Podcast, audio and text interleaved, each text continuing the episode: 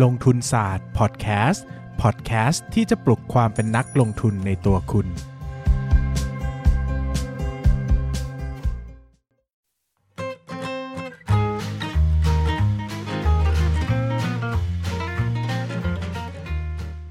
สวัสดีครับ ท่านผู้ฟังลงทุนศาสตร์พอดแคสต์ทุกคน วันนี้ผมมีช่วงพักชมสิ่งที่น่าสนใจมาเล่าให้ทุกคนฟัง ตอนนี้ลงทุนศาสตร์เปิด pre-order หนังสือหุ้นเล่มใหม่นะครับ ชื่อว่า Stock Lecture ลงทุนหุ้นได้ในเล่มเดียว เป็นหนังสือสอนลงทุนหุ้นเล่มแรกในชีวิตของลงทุนศาสตร์นะครับ ความหนา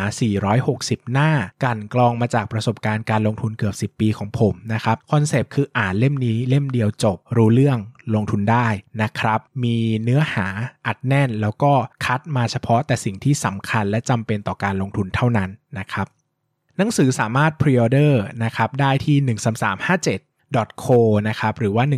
13357 .co เป็นเว็บไซต์กดเข้าไปสั่งซื้อได้โดยตรงเลยนะครับหรือเข้าที่เว็บไซต์ 13357 Publishing นะครับเป็นเพจสำนักพิมพ์นะก็เข้าไปดูที่โพสต์ปักหมุดด้านบนนะครับหรือว่าจะเข้าไปที่หน้าเพจของลงทุนศาสตร์เองก็ได้นะครับตรง cover โฟโต้ด้านบนนะครับจะมีรายละเอียดอยู่นะครับ pre-order ตอนนี้มีความพิเศษอย่างไรบ้างนะครับปกอ่อนราคา 500 บาท ปกแข็งราคา 600 บาท จะส่งฟรีครับ หนังสือเป็น Limited Edition ที่หน้าปกนะครับ พิมพ์มาเฉพาะ pre-order เท่านั้นไม่มีอีกแล้วนะครับ ได้โปสการ์ดพร้อมลายเซ็น และที่พิเศษที่สุดนะครับ คือจะได้เข้าชมวิดีโอ สอนวิเคราะห์หุ้น และจัด portfolio ความยาวไม่ต่ำกว่า 1 ชั่วโมงนะครับที่เป็นความรู้ต่อยอดมาจากเนื้อหาในหนังสือเล่มนี้ฟรีนะครับมูลค่า 500 บาท ได้ฟรีกันทุกคนที่สั่งซื้อหนังสือเลยนะครับดังนั้นใครสนใจอยากจะได้ความรู้ด้านการลงทุนไปใช้ในตลาดหุ้น ใครลงทุนมาแล้วยังงงยังสับสน อยากได้การจัดเรียงความรู้ที่เป็นระบบ หรือว่าใครอยากจะสนับสนุนลงทุนศาสตร์นะครับก็สามารถเข้าไปพรีออเดอร์หนังสือเล่มนี้ได้เลย Stock Lecture ลงทุนหุ้นได้ในเล่มเดียว โดยลงทุนศาสตร์ครับ ขอบคุณครับ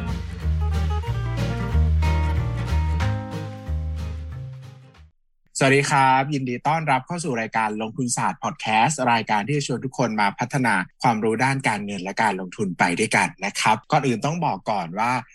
สุขสันต์วันคริสต์มาสนะครับ ก็วันนี้เป็นวันที่ 29 ธันวาคมนะครับ อีก 2 วันเท่านั้นก็จะเป็นวันที่สิ้นปีแล้วนะครับสำหรับใครที่ลงทุนในปีนี้แล้วขาดทุนนะครับ แล้วก็แพ้ตลาดนะครับ ก็ เสียใจด้วยนะครับ คุณก็เป็นเหมือนนักลงทุนส่วนใหญ่ ซึ่งอาจจะเหมือนผมด้วยนะฮะ ยังไงก็เดี๋ยวช่วงว่างๆปีใหม่เราก็มาทำสรุปพอร์ตตัวเองกันนะครับ แต่วันนี้สำคัญที่สุดเลยนะครับ เรามีแขกรับเชิญพิเศษนะครับอะในแขกรับเชิญพิเศษลองแนะนำตัวเองให้ฟังหน่อยสิว่าคุณคือใครมาจากไหนชื่อเสียงเรียงนามอะไรสวัสดีครับ ผมต้นนะครับกรสุภามังกรแก้วจำเป็นสั้นว่าต้นก็ได้ครับ ก็ ปกติผมเป็นบรรณาธิการไม่ไม่มีใครพยายามจำเธอหรอกนะ เออเธอไม่ต้องให้ใครจำหรอก รายการฉันให้เขาจำฉันคนเดียวก็พอ อะต่ออย่าได้ให้เขาจำหน้าตาผมก็ยังดีอะพี่ก็คือโอเคมันเป็นพอดแคสต์มันไม่เห็นหน้าอยู่แล้วมันไม่เห็นหน้าคือคือไม่ต้องพยายามนะ มีแฟนแล้วก็อยู่เฉยๆเนี่ย จัดมาสี่ร้อยก็อีพียังไม่ยังยังไม่มีใครมาจีบสักคนเลย มันไม่ประสบความสำเร็จหรอกอะแนะนำตัวต่อกูขัดไปเรื่อยเปื่อยเลยอะได้ครับพี่โอเคผมต้นก่อนสภามังกรแก้วนะครับ ก็ ปัจจุบันเป็นบรรณาธิการอยู่ที่สำนักพิมพ์ investing.in.th ร้านหนังสือของนักลงทุน แล้วก็ผมได้มีโอกาสมาเป็นบรรณาธิการของหนังสือเล่มใหม่ของพี่เบสด้วย ที่ชื่อ Stock Lecture ลงทุนหุ้นได้ในเล่มเดียวครับ เฮ้ยพูดชื่อถูกต้องน่ารักมากนะครับก็เป๊ะมากพูดตรงๆนะครับว่ามันเป็น episode สิ้นคือพูดอย่างนี้ว่าช่วงเทศกาลทุกเทศกาลไม่ว่าจะเป็นปีใหม่คริสต์มาสนะครับ สงกรานต์ ใด ๆ ก็ตามเนี่ย มันจะเป็นช่วงเวลาที่คนฟังน้อยนะครับ แล้วก็คนจะไม่ค่อยอยากฟังอะไรที่มันซีเรียสเป็นวิชาการเนอะดังนั้นมันก็จะเป็นเหมือนทุก ๆ ปี เราก็จะใช้วิธีว่าเออช่วงที่มันเป็นแบบนี้เราก็จะคุยกันในเรื่องนู่นนี่นั่นสบายๆอะไรอย่างเงี้ยนะครับ ซึ่งก็จะเป็นประมาณนี้วันนี้ก็จริง ๆ แล้วเนี่ยหนังสือ Stock Lecture เนี่ยเราเปิดพรีออเดอร์จนถึงวันที่ 31 ธันวาคมนะก็คือสิ้นปีนั่นแหละก็เลยเหลือเวลาอีก2อสวันสุดท้ายก็เลยว่าเฮ้ยยังไงช่วงนี้เนี่ย ก็ยังมีเวลาเหลืออยู่นะครับ ก็เลยชวนต้นเนี่ยนะอีมังกรนะที่ผมจะเรียกเขามังกรนะครับชวนมังกรมาคุยกันว่า เออ เรามาลองคุยกันเรื่องหนังสือเล่มนี้ซิว่ามันเป็นอะไรยังไงอยากเล่าให้ อยากเล่าให้คนฟังเนาะคือถามว่าคอนเทนต์นี่คือคอนเทนต์ขายหนังสือไหมก็ก็ยังรับตรงๆว่าก็คือการขายหนังสือ แต่คือคุณฟังพอดแคสต์ผมมาทั้งเดือน คุณก็รู้ผมขายมาทั้งเดือนอยู่แล้วอะไรอย่างเงี้ยนะแต่ผมรู้สึกว่าไม่เป็นไรเออ คนอ่านหนังสืออะเวลามันได้รู้เรื่อง เบื้องหลังหนังสือเล่มนี้ มันก็น่าจะมีความ น่าสนใจมากขึ้นอ่านแล้วอาจจะอินมากขึ้นเนะผมชอบเวลานักเขียนมาเล่าเรื่องเบื้องหลังของหนังสือดังนั้นวันนี้ก็เลยมาคุยกันในฐานะนักเขียนด้วยก็คือผม แล้วก็ในฐานะบรรณาธิการด้วยก็คือของมังกรนะ ก็อาจจะฉลับกันถามกันคุยอะไรเงี้ยถือว่าเป็นบรรยากาศสบายๆช่วงปีใหม่ หรือช่วงสิ้นปีละกันคิดว่าหลายคนก็ ตอนนี้คงไม่ได้มีใครมานั่งอ่านหุ้นกันแล้วแหละนะทุกคนก็เตรียมปิดพอร์ตช่วงสิ้นปีสรุปผลประกอบการ แล้วก็ออกไปท่องเที่ยวไปใช้ชีวิตกันเนาะซึ่งผมก็แนะนำว่าไปใช้ชีวิตบ้างนะอย่าเทรดหุ้นอย่าลงทุนอย่างเดียวนะครับมีชีวิตบ้างอะเดี๋ยวจะยาวนะครับ ไหนมังกรลองเล่าซิว่าทำไมอยากรู้ว่าเออเนี่ยเป็นคนไปชวนให้มังกรมาทำถามว่าทำไมถึงทำรับเป็นบอกรเล่มนี้ เออทำไมถึงทำไม่เคยถามมาก่อนเลยเอออยากตอบรู้แบบตอบแบบความความจริงอันโหดร้ายหรือคำโกหกที่สวยงามพี่เอาเรื่องจริงเอาเรื่องจริง จะจะจะเธอจะรับเพราะเงิน หรือจะรับเพราะอะไรก็ตอบได้ เราไม่ติดอยู่แล้ว มันคือชีวิตจริง เออ อยากรู้ คือคือถ้าถ้าตอบตามจริงอะอ่าโอเค อันนี้ผมเรียนทุกท่านที่กำลังฟังอยู่ก่อนคือผมมารู้จักพี่เบสเป็นการส่วนตัวอยู่แล้ว เพราะงั้นคือโดยโดยส่วนใหญ่เนี่ย ถ้าพี่เบสได้ช่วยอะไรอะถ้าผมไม่ติดอะไรผมก็จะช่วยครับพี่ได้ครับ ถ้าตอนตอบรับเฮ้ก็ยคือคนดีว่ะหล่อไหมเฮ้ยเธเป็นคนดีว่ะผมเลยไม่โสดไงพี่เออเออเอาด่ากูดีกว่ามึงเริ่มไม่ดีแล้วอะแล้วกูเป็นคนคือเหมืเลอนวกับกูเลยโสดอะโอเค อะต่อคือเหมือนกับว่าตอนนั้นก็คือ โอเคพี่เบสก็ถามว่าอยากจะเป็น บรรณาธิการเล่มนี้ไหมผมก็ได้ครับพี่แบบคือแล้วอีกอย่างหนึ่งจุดประสงค์ผมตอนนั้นคือว่าผมอะด้วยความที่ปกติเป็นบรรณาธิการหนังสือแปลอย่างเดียวมาก่อน แล้วกำลังสนใจทำหนังสือคนไทยเขียนด้วย ก็เลยอยากจะดูว่า เออ งานที่คนไทยเขียนเนี่ย คุณภาพดีจริงๆเป็นยังไง คือผมไม่ได้อวยว่าพี่เบสเขียนดีที่สุดในสามโลกอะไรขนาดนั้น แต่ คือโอเค ทุกคนรู้ว่าลงทุนศาสตร์เนี่ยจะมีผลงานเขียนที่อื่นด้วยถูกต้ไหมครับ เขียนบทความหรือเขียนนิยายอะไรก็ว่าไปเนี่ย การที่เขาเขียนมาต่อเนื่องและยาวนานและคนติดตามขนาดนั้นได้เนี่ย มันแปลว่าฝีมือในการเขียนเขาต้องไม่ธรรมดาประมาณหนึงแหละผมก็เลยอยากจะลองดูว่า โอเค งานเขียนที่มีคุณภาพจริง ๆ เป็นยังไง แล้วด้วยตัวเนื้อหาของ soft lecture เนี่ย เป็นหนังสือที่พี่เบสบอกแต่แรกอยู่แล้วว่าสำหรับมือใหม่นะผมก็ไม่เคยทำหนังสือมือใหม่มาก่อน ก็เลยอยากจะรู้ว่าหนังสือมือใหม่จริง ๆ ที่เขียนโดยลงทุนศาสตร์ที่ ก็ล้มลุกคลุกคลานในตลาดหุ้นมาเยอะเขาจะถ่ายทอดเรื่องราวยังไงให้มือใหม่บ้าง ก็เลยตอบรับทำงานนี้ครับ อันนี้เหตุผลหลักเออจริงๆก็ต้องเล่าในฐานะคนทำเนอะว่า จริงๆผมทำงานหนังสือหลากหลายนะครับ ก็มีนิยาย มีเรื่องสั้น มี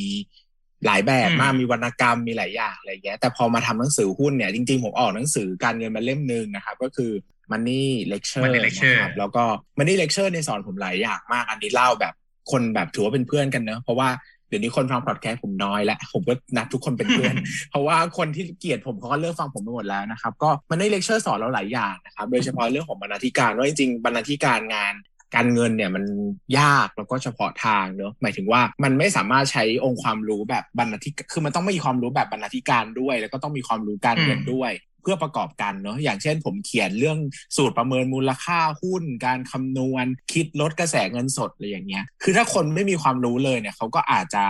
ได้ประมาณหนึ่งหมายถึงว่าเราเราก็ไม่ได้บอกว่าเขาจะไม่ได้เลยนะ แต่เขาอาจจะได้ประมาณหนึ่งคือจุดบางจุดที่มันน่าจะเป็นจุดผิดเนี่ยเขาอาจจะไม่ได้มีต่อมเอะอะไรอย่างเงี้ยเนาะแต่เวลาคนที่เป็นนักลงทุนจริงๆเนี่ยทำงานในฟิลจริง ๆ มันจะมันจะเก็ตมากกว่า ซึ่งพอผมต้องผมคิดแล้วแหละว่าจะทำเล่มนี้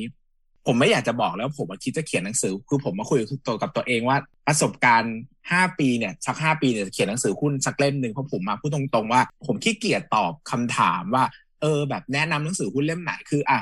ทุกคนคงเข้าใจแล้วว่ามังกรก็เคยเป็น เพราะเป็นคนขายหนังสือจะต้องมีคนมาถามว่าเอ้ยหนังสือเล่มนี้อยากได้ประมาณไหน อยากได้ประมาณนี้ประมาณนี้อะไรอย่างเงี้ยเราก็จะแนะนำได้แต่มันไม่มีเล่มไหนมันร้อยเปอร์เซ็นที่เราชอบอะมันก็จะมีบางเล่ม เช่น เราแนะนำแล้วเราก็จะบอกว่าเฮ้ยอันนี้มันเป็นความคิด เก่านะ ถ้าคุณใช้แบบนี้คุณอาจจะอยู่ คุณอาจจะไม่ค่อยฟิตอินกับตลาดตอนนี้ แต่แบบเวลาคนเขาเป็นมือใหม่มาถามเราอะเรามานั่งเราจะมาแนะนำหนังสือทีละเล่มพร้อมกับหมายเหตุสามบรรทัดอะเขาก็ไม่เก็ตหรือบางเล่มเราก็จะบอกว่าอ่าเล่มนี้เราชอบมากเลย แต่วิธีการประเมินมูลค่าของเขาเราไม่ชอบอะไรอย่างเงี้ย หรืออันนี้ก็เขียนดีนะ แต่เราว่าตรงจุดเนี้ยเราไม่เห็นมันคือแบบมันเยอะไปแล้วบางทีมันก็กลายเป็นว่ามันไปล่วงล่วงล้ำความเป็นนักเขียนของคนอื่น เราก็รู้สึกว่าเรา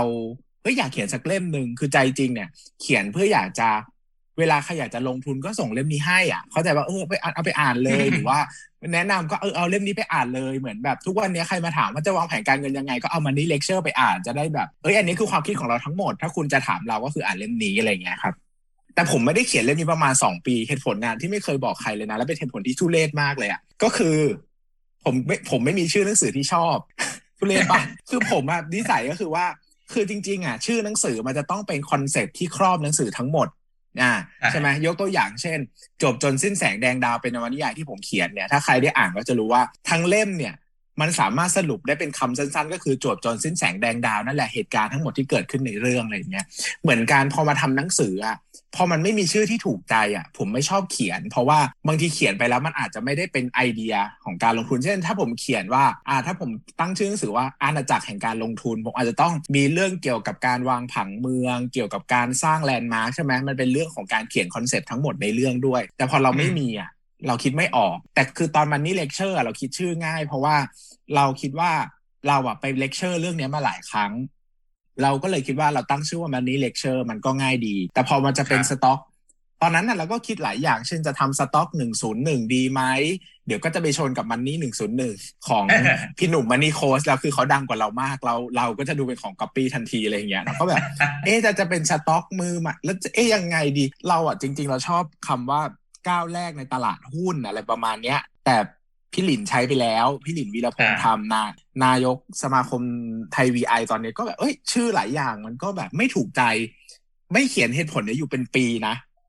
จนกระทั่งวันหนึ่งตั้ง status ว่าตั้ง status ใน Facebook เอ่อแฟนเพจว่าเนี่ยอยากจะเขียนหนังสือหุ้นสักเล่มหนึ่งเอ้ยเราเออตอนนั้นไม่ได้พูดว่าอยากเขียนหนังสือเราบอกว่าเราเราก็โปรโมท Money Lecture เนอะตามหน้าที่อะไรเงี้ยก็มีคนบอกว่า ผมรออ่าน Stock Lecture อยู่นะพี่ เฮ้ยต้องขอบคุณคนนั้นเลยนะ เพราะคนนั้นพูดอะมันคือจุดเริ่มต้นของทุกอย่างที่ทำให้เราเริ่มต้นเขียนเพราะว่า การมีชื่อหนังสือมันคือทุกอย่างของการเป็นนักเขียนสำหรับเรานะ เราเราก็เลยเริ่มเขียนแล้วก็แบบ เออ จริง ๆ จริง ๆ เลย แล้วก็เขียนเร็วมากนะเล่มเนี้ยถ้าพูดจริงคือเราใช้เวลาสั้นมากในการเขียนไม่อยากบอกว่าใช้เวลากี่วันเดี๋ยวจะแบบว่าเดี๋ยวคนจะรู้สึกว่างานไม่ดีเอาเป็นว่าให้งานออกไปก่อน ให้งานได้พิสูจน์ตัวเองก่อนว่ามันดีพอหรือเปล่า แล้วก็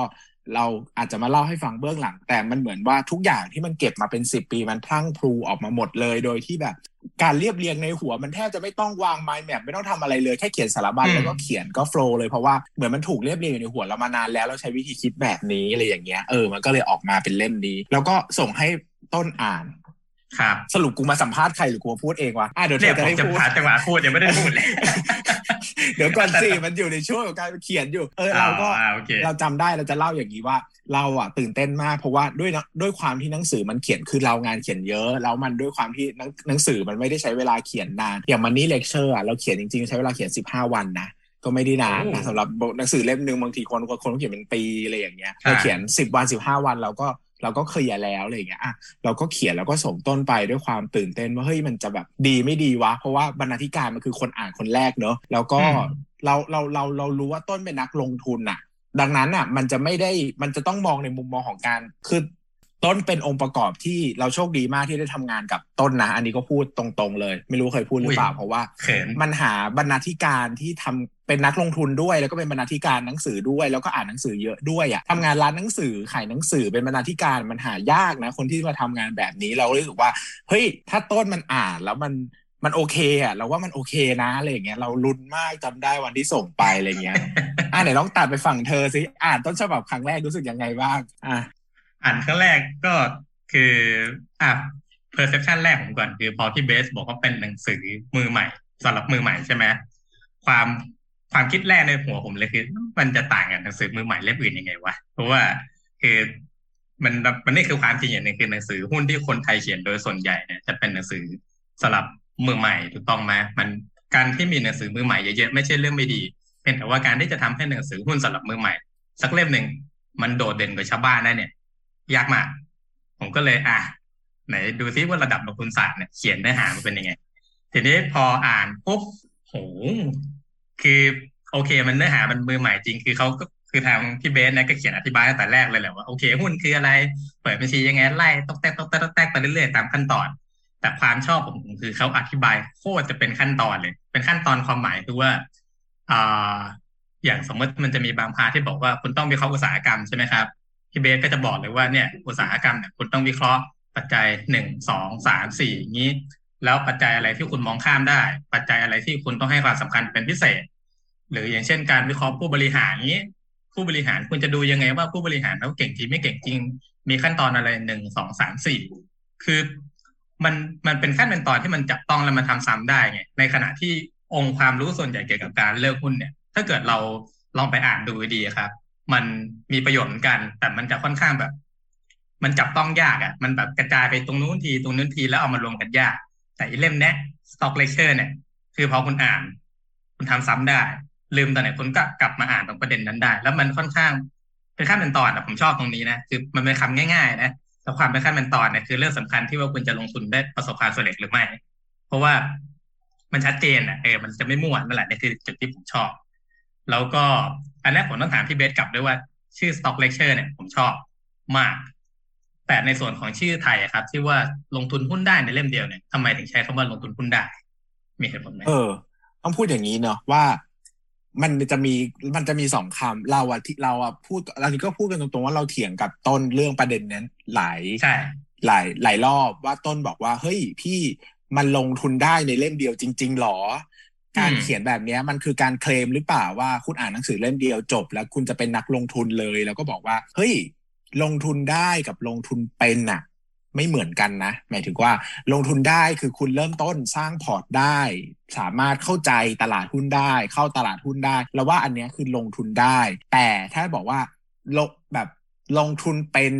มันตอนแรกเรามีอีกอีกชื่อหนึ่งเนาะ เอ่อลงทุนเป็นเห็นผลในเล่มเดียวอะไรเงี้ยคือ เวลาการคิดชื่อมันก็จะมีกลวิธีการการคิดแบบนักเขียนเนอะชื่อมันควรจะคล้องจองมีจุดขาย แล้วก็เข้าใจในเล่มอะไรมันก็มีหลายอย่างที่เราต้องต้องทำงานกับการกับกับการตลาดด้วย แต่พอเราบอกเฮ้ยพอเราบอกว่าลงทุนเป็นเนี่ยเราไม่กล้าว่ะ ทุกวันเนี้ยเรายังไม่เรายังไม่กล้าบอกว่าตัวเองลงทุนเป็นเลยนะหมายถึงว่าคำว่าลงทุนเป็นนี่มันมันขนาดไหนวะอะไรเงี้ยยิ่งคำบางคำเราไม่กล้าใช้เลย เช่นคำว่ารวยคำว่าเซียนคำว่าอะไรพวกนี้เรารู้สึกว่าอืไม่ใช่คนที่ใช้ไม่ดีนะ แต่เราแต่เรารู้สึกว่าเราไม่ได้เก่งขนาดนั้นอะเราเป็นแค่นักลงทุนธรรมดาคนหนึ่งในตลาดหุ้น แต่คือผมมันมีข้อดีว่าผมเป็นคนชอบเขียน ชอบเรียบเรียง ชอบสรุป มันก็เลยทำให้ เราผมเป็นลงทุนศาสตร์ แต่ผมไม่ได้บอกว่าผมเป็นลงทุนศาสตร์เพราะว่า ผมเก่ง ผมหาเงินได้เยอะ ผมบอกเฮ้ยผมไปลงทุนศาสตร์เพราะว่าผมชอบเล่าเรื่องมากกว่าอะไรอย่างเงี้ยแล้วก็เลยคุยกันว่าเฮ้ยจริง ๆคำว่าลงทุนได้เนี่ยมันคือการบอกว่ามันคือการ promise กับมันจะมีบทที่ 19 เนอะที่มันจะสรุปทั้งเล่มเลยว่า คุณทำตามบทที่ 19 ทีละขั้นตอนเนี่ยถึงตอนสุดท้ายคุณจะได้พอร์ตหุ้นมาหนึ่งพอร์ต ซึ่งผมการันตีว่าเนี่ยจะเป็นพอร์ตที่ ผมว่าโอเค ผมจะไม่ใช้คำว่าดี คือผมจะไม่ผมจะไม่พูดว่ามันจะเป็นพอร์ตที่กำไรทำให้คุณร่ำรวย แต่มันจะเป็นการเริ่มต้นแบบ แบบมีทิศทางอะ เหมือน เหมือนยังไง อะ เหมือนคุณเรียนหนังสือศึกษาอะไรต่อ เออ คือเหมือนว่าคือผมอะรู้สึกว่าอย่างนี้ว่าการเป็นนักลงทุนอะ มันเหมือนอาชีพอาชีพหนึ่งเนอะเราหาเงินอะ คือทุกวันเนี้ย อาชีพที่ผมทำหลายอาชีพ เป็นเจ้าของกิจการเจ้าของสำนักพิมพ์ เจ้าของโรงงานยาเจ้าของเพจ นักลงทุนเนอะทุกอาชีพอะ อาชีพที่หาเงินได้ผลได้เยอะที่สุดคือนักลงทุนนะแต่คือ ไม่มันมันไม่มีสอนในมหาวิทยาลัย เข้าใจว่ามันมันไม่มีหลักสูตรนักลงทุนมันมีแต่หลักสูตรนักการเงินเนาะมันก็เลยรู้สึกว่าเฮ้ยทำไมเราเทคให้ให้ความเป็นให้ความสำคัญกับการเรียนลงทุนเนี่ย หรือศึกษาเนี่ยมันน้อยจังอะไรเงี้ยเราสึกว่าโหยอาชีพอื่นกว่าจะได้เงินหมื่นห้าเริ่มต้นใช้เวลาตั้งสี่ปีเนาะแต่ทำไมหุ้นเราจะหาเงินหมื่นห้าเราเราบอกว่าเราควรจะเรียนรู้มันได้ภายในเวลาเดือนสองเดือนอะไรเงี้ยมันก็เลยบอกว่าเฮ้ยจริง ๆ มันไม่ได้ลงทุนเป็นหรอหมายถึงว่าวันนี้สมมติว่าถ้าเปรียบเหมือนเป็นหมอ คุณก็คงไม่ใช่อ่านเล่มนี้จบแล้วคุณไปผ่าตัด คนได้อะไรอย่างเงี้ยยกเว้นคุณเป็นหมอกระเป๋าอะไรอย่างเงี้ยนะหมายถึงว่าเอ้ยคุณคงเก็ตแล้วแหละว่าสรีระวิทยาของร่างกายคนเป็นยังไง ร่างกายคนทำงานยังไงบ้าง คุณจะต้องเริ่มต้นศึกษาอะไรเข้าใจอะไร แล้วคือมันหลังจากนี้มันคือโลกที่คุณจะต้องไป explore ต่อเนอะผมก็จะบอกว่าจริง ๆ หนังสือเล่มนี้เป็นจุดเริ่มต้นที่จะ พาให้คุณรู้ว่าคุณจะต้องรู้อะไรบ้าง ผมจะบอกต้นต้นเวลาคุยกับต้นเราเราจะส่งงานกันทีละบทสองบทสามบทอะไรแล้ว แล้วแต่ผมจะปั่นเร็วแค่ไหน ต้นก็จะถามว่าเฮ้ยพี่อันนี้มันละเอียดไปไหมหรือละเอียดไปไหมมันไม่ค่อยมีหรอกนะ เพราะพอต้นมันอ่านหนังมันคือมันทำงานบรรณาธิการที่แบบหนังสือยากอ่านไหนลองยกตัวอย่างหนังสือที่ทำบรรณาธิการมาที่คิดว่ายากๆสิคนจะได้เก็ตว่ามันแบบไหนหนังสือแปลที่เราคิดว่าไอ้เชี่ยคนอ่านไปได้ไงวะ คือคือถ้าเอาต้นฉบับที่ยากที่สุดที่เคยทำเนี่ยไม่ไม่ไม่ได้เกี่ยวกับหุ้นจ๋าแต่จะเป็นแบบกำเก่งไอเล่มที่ชื่อ Full by Randomness ครับฝีมือโชคชะตาหรือว่าสุ่มไอเล่มนั้นน่ะยากคือยากที่ตัวเนื้อหาแบบ คือ concept ทั้งเล่มอะก็จะพูดว่าโอเค คุณอาจจะแค่แบบ คุณมีปัจจัยเรื่องโชคเข้ามาเกี่ยวข้องนะ คุณเล่นหุ้นรวยก็อาจจะมีโชคมาเกี่ยวไม่มากก็น้อยนะแต่คือแบบแกยกตัวอย่างแต่ละอย่างก็แบบ มันเป็นคณิตศาสตร์ที่คุณไม่ไม่แทบจะไม่มีทางเรียนในชีวิตประจำวันเงี้ย ในต้นฉบับในเล่มเต็มภาษาอะไรใส่ไปก็ไม่รู้ที่ไม่ใช่ภาษาอังกฤษเลยเงี้ยอยู่ดีก็ยกปรัชญายกกวีอย่างคนนู้นคนนี้มา เนี่ยโคตรยาก เพราะงั้นพอเจอหนังสือพี่เบสอะโอ้วิ่งเล่นเลยผมบอกเลยเออ แต่แบบว่าคือเฮ้ย Fooled by Fooled by Randomness อะเราว่ายากเราว่ายากสุดคือตรงไหนรู้ป่ะอันนี้แต่เรา respect เรื่องหนึ่งของของเล่มนี้มากเลยนะอะสารภาพก่อนว่ายังไม่เคยอ่าน เพราะส่วนตัวคิดว่าเราเข้าใจ concept หนังสือเล่มนี้ดี ดีจนอืมหมายถึงว่าเราไม่ได้ดีร้อยเปอร์เซ็นแต่เราคิดว่าหนังสือเล่มเนี้ย เราเข้าใจว่าเราเข้าใจคอนเซปต์ว่า full by randomness คืออะไร sigma man คืออะไร เรารู้สึกว่าอืมเราอาจจะไม่เราอาจจะไม่ได้อยากจะ invest เวลาให้กับการเข้าใจมันมากขนาดนั้น เพราะเราเข้าใจเรื่องเนี้ยดีอยู่แล้วหมายถึงว่าคนอยู่ในตลาดหุ้นมาเจ็ดปีสิบปีเนี่ย ถ้าไม่ไม่ใช่ over confident น่ะจะอืมจะเข้าใจว่า ชีวิตมันมีความสุ่ม มันมีความดวง มันมีความโชคดีอยู่เยอะไอ้หุ้นเด้งหุ้นสิบเด้งที่หามาได้เนี่ยเนาะแต่เล่มเนี้ยเราชอบมากคือชื่อไทยหรือว่า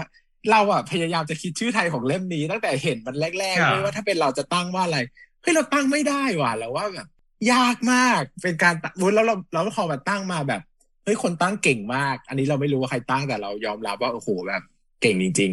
เคซูที่นี่ไม่ได้พี่เอกพี่เอกเป็นคนตั้งๆเป็นเงอ สมควรเป็นเจ้าของสำนักพิมพ์ว่ะเอ้ยแบบเออเฮ้ยโอเค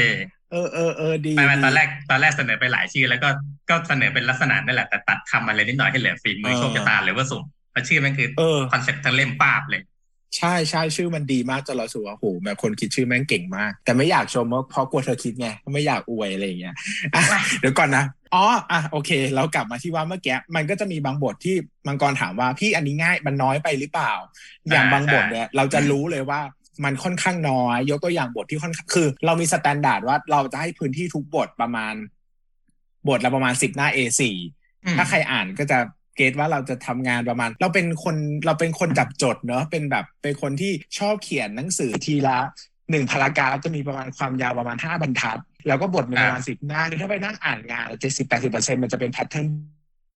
เดียวกันหมดเลย วิธีการทำงานมันก็จะทำงานแบบเดียวกันเนอะคราวเนี้ยมันก็จะมีบทที่เรารู้สึกว่าน้อย เช่น งบการเงินอืมประเมินมูลค่า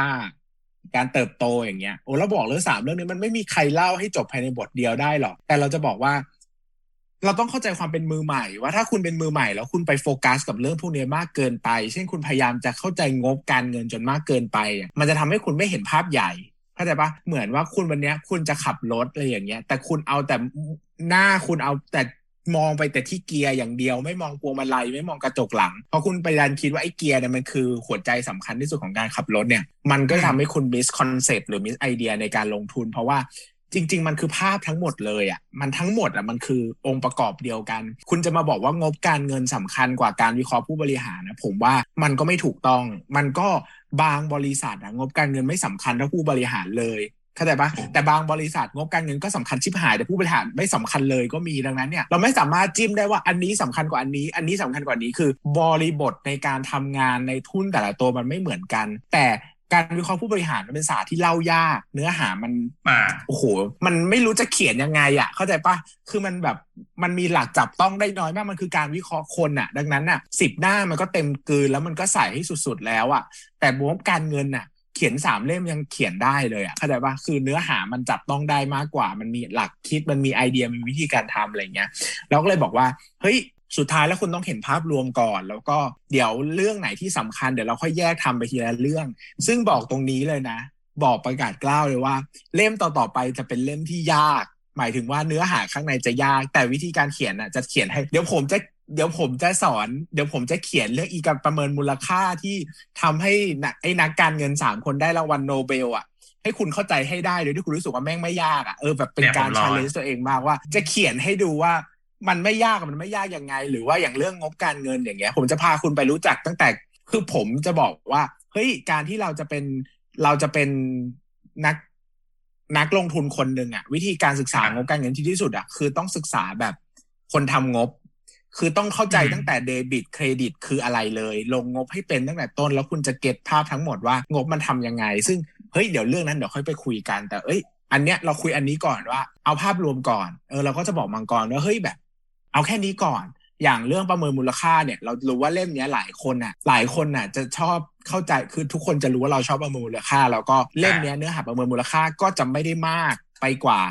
แต่ไม่มากเท่าที่ทุกคนคิดอาพูดอย่างนี้เลยนะ มันก็มีพื้นที่ประมาณสิบหน้า แต่ละว่าเนี่ยคือแก่นที่สุดแหละของการประเมินมูลค่า ถ้าคุณอ่านอันเนี้ยแล้วคุณใช้งานได้ คุณก็ไม่เป็น VI เลย คุณก็ไปศึกษาต่อ แต่ถ้าคุณอ่านแค่นี้แล้วคุณยังไม่เข้าใจเลยอะ ผมว่าคุณอาจจะต้อง หมายถึงว่าหมายถึงว่าคือยังไม่ต้องหยุดแต่ต้องไป DCA ต้องไปลงทุนแบบถั่วเฉลี่ยอ้าวเออคือคุณต้องไม่ประเมินมูลค่าคือ มันจงใจ กลวิธีการเล่าคือมันจงใจเล่าเพียงเท่านี้ เพราะมีเหตุผลบางอย่างอยู่ เล่มเนี้ย ถ้าไปอ่านอะ คือมันจะไม่โฟกัสมันมันจะไม่ได้พยายามทำให้คุณประเมินมูลค่าเก่ง เพราะว่ามันเป็นไปไม่ได้ที่คุณจะอ่านเนื้อหาเท่านี้แล้วคุณจะประเมินมูลค่าได้อะไรอย่างเงี้ยนะครับ ก็มันทำงานแบบนี้ อืมคืออันนี้ผมแชร์เพิ่มเติมเนาะอีกเรื่องนึงก็คืออย่างตอนตอนที่เราคุยเรื่องต้นฉบับกันอะ ผมเถียงกับพี่เบสก็ไม่ได้แค่เรื่องนี้นะอีกเรื่องนึงที่ผมเถียงเป็นประเด็นหลักคือแบบ พี่พี่ใช้คำว่า stock lecture ลงทุนหุ้นได้ในเล่มเดียวเนี่ย ไม่เห็นมีเรื่องกราฟเลยเพราะผมเป็นคนใช้กราฟผมก็นั่งเขียนแต่คือแต่คือมันก็เหมือนเหตุผลที่พี่เบสบอกคือว่าอะทุกคนต้องเข้าใจก่อนว่าพี่เบสเป็นสายอะปัจจัยพื้นฐานนะเรื่องหุ้นแบบ BI ใช้งบประเมินมูลค่าอะไรก็ว่าไป เพราะงั้นคือพี่เบสก็จะเขียนเนื้อหาลงตรงนี้เป็นหลัก แต่อีกเหตุผลหนึ่งที่ว่าไม่ได้ใส่เรื่องกราฟมาในเล่มด้วยเนี่ย มันเป็นเพราะว่าสุดท้ายเล่มเนี้ยเหมือนที่พี่เบสบอกคือคุณไม่สามารถจบทุกอย่างได้ในเล่มเดียวอยู่แล้ว เล่มตัว stock lecture เนี่ยจะเป็นเหมือนเหมือนบันไดขั้นแรกเปิดประตูพาคุณแหวกเข้าเข้าไอ้โลกการลงทุนก่อน ให้คุณรู้ก่อนว่าหุ้นคืออะไรจะซื้อขายยังไง วิธีการเลือกหุ้นเบื้องต้นคือยังไง แต่คือถ้าเกิดสมมติในอนาคตคุณอยากจะไปศึกษาเชิงลึกเช่นแบบ เบื่อเบื่อวิไอเบื่องบการเงินมากเลยดูการ์ดดิคุณก็ไปศึกษาเรื่องอื่นที่เกี่ยวข้องได้เพราะว่าคุณมีพื้นฐานที่ดีจากเล่มนี้มาอยู่ก่อนแล้วไงแล้วก็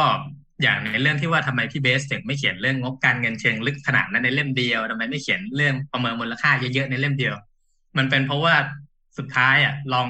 ย้อนตัวเองกลับไปตอนที่เป็นมือใหม่จริงๆครับ ตอนที่เราเป็นมือใหม่จริงที่เรายังไม่ได้รู้ด้วยซ้ำว่าหุ้นคืออะไรเนี่ยต่อให้เราอ่านตรงนั้นน่ะ เราก็ไม่เข้าใจ แล้วเราไม่รู้ด้วยซ้ำว่าจะเอาไปใช้ยังไง เพราะงั้นในการเรียนรู้เป็นสเต็ปของการที่ค่อยเป็น ค่อยไป ศึกษาภาพใหญ่กว้างๆเบื้องต้นก่อน แล้วพอฐานมันแน่นแล้วอะจะไปต่อสายอื่นมันไม่ยากจะไปเจาะลึกตรงไหนมันก็ไม่ยาก และอีกส่วนหนึ่งที่ผมชอบมากคือว่าตอนท้ายเล่มเนี่ยพี่เบสจะคิดตรงกันกับผมคือว่าคุณอ่านหนังสือไปสักพักหนึ่งคุณรู้เรื่องหุ้นเบื้องต้นประมาณหนึ่งเนี่ย คุณเลยเปิดพอร์ตหุ้นจริงเลย เพราะไม่งั้นคุณจะไม่มีทางรู้เลยว่าหุ้นคืออะไร คือคุณจะไม่มีทางสัมผัสฟิลลิ่งจริง ๆ ของตลาดหุ้นได้เลยว่าเฮ้ยกำไรขาดทุนมางนี้นะถ้าเฮ้ยกูซื้อติดดอย มันจะต้องไปแก้ตรงนี้ตรงนี้นะ คุณจะไม่มีทางรู้ได้เลยจนกว่าจะลองเล่นหุ้นเอง ซึ่งในฐานะที่ผมเป็นคนขายหนังสือเหมือนกันเนี่ยพอเวลาแนะนำลูกค้า ผมจะแนะนำหนังสือลูกค้าแค่สองสามเล่มไม่เกินนี้ เพราะว่าแนะนำเกินนี้คือเขาซื้อไปก็เสียดายตังค์เขา พอคุณอ่านจบสองสามเล่มอะ ลองเปิดบัญชีเลย แล้วลองด้วยเงินน้อยดู แล้วจะเข้าใจเองว่าต้องทำอะไรต่อเนี่ยแหละครับ เออ อันนี้เป็นเรื่องจริง อะเราพูดประเด็นแรกก่อนนะอยากจะพูดก็คือว่า เราพูดถึงเทคนิคในเล่มนี้เนาะเราเราเราพูดเสมอว่าการลงทุนอะ แบบ แบบ fundamental เนอะเราก็จะไม่ได้โฟกัสว่า VI เพราะว่าจริงๆ DCA ก็เป็น fundamental แบบหนึ่งแล้วจะบอกว่าfundamental ไม่ใช่ทุกอย่างของโลกใบนี้เนอะมันมีทั้ง fundamental มันมีทั้ง Market Efficient เนอะเชื่อว่าตลาดถูกต้องทั้งหมด ดังนั้นไม่มีวิธีอะไรดีไปกว่าการซื้อตลาดอีกแล้ว หรือว่าจะเป็น Technical Analysis มันก็จะมีระดับความมีประสิทธิภาพของตลาดอีกว่า ตลาดแต่ละตลาดมีประสิทธิภาพมากแค่ไหนคุณจะหาเงินได้เท่าไหร่อะไรอย่างเงี้ยผมก็จะบอกเสมอว่าจริงๆมันมีหลายปรัชญานะ แต่โอเค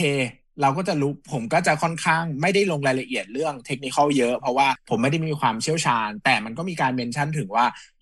มันมีหลักการเบื้องต้นแบบนี้ ถ้าคุณเชื่อว่าสิ่งนี้ถูก คุณก็อาจจะต้องไปลอง explore เองในเล่มต่อ ๆ ไป หรือว่าในโลกที่คุณจะต้องไปตามหาต่อ เพราะว่าจริง ๆ แล้วผมรู้สึกว่า เราทำงานเป็นนักเขียนน่ะสุดท้ายแล้วผมรู้สึกว่าการเป็น specialize specialize นะ คือหมายถึงว่างานเขียนทุกเขียน งานเขียนทุกชิ้นของผมเนี่ย ไม่มีชิ้นไหนที่ผมเขียนมา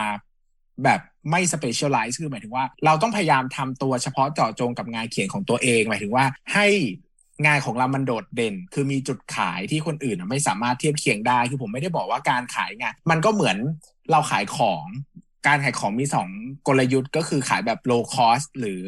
differentiation เนอะผมก็จะทำงานแบบ differentiation หมายถึงว่า ถึงแม้ว่าจะเป็นหนังสือการสอนมือใหม่ลงทุนอะแต่ผมก็จะบอกว่านี่คือการสอนหนังสือมือใหม่ลงทุนที่มันผ่านการคิดวิเคราะห์ และใช้ประสบการณ์มาแล้ว อย่างละเอียดถี่ถ้วนคิดมาโดยละเอียด แล้วก็มีขั้นตอนที่ชัดเจนให้อะไรเงี้ยมันก็คือการ specialize แบบหนึ่งถึงแม้ว่าเนื้อหาข้างในอาจจะไม่ได้ยากเท่าที่หลาย ๆ คนหวังนะพูดอย่างนี้หลายคนอาจจะหวังว่ามันจะต้องยากมาก ไม่ได้ยากอย่างที่หวัง แต่เชื่อว่ามันจะเป็นหนังสือที่เป็นจุดเริ่มต้นให้คุณสามารถเข้าตลาด แล้วผมก็จะบอกได้เลยว่า เล่มเนี้ย สิ่งสำคัญที่สุดมันคือการพาคุณเข้าตลาดให้ได้เพราะว่าถ้าคุณเข้าตลาดไม่ได้อะคุณอ่านหนังสือเป็นร้อยเล่มคุณก็ไม่เข้าใจอยู่ดีอะต่อให้คุณอ่าน intelligent investor นะแล้วคุณเข้าใจทุกบรรทัดอะแต่ถ้าคุณไม่เคยลงทุนอะคุณไม่เคยเข้าใจเลยว่าความกลัวของตลาดเป็นยังไงโอ้โหไอตอนแรก ๆ ทุกคนอ่านหนังสือแล้วก็จะขำขันโอ้ยปี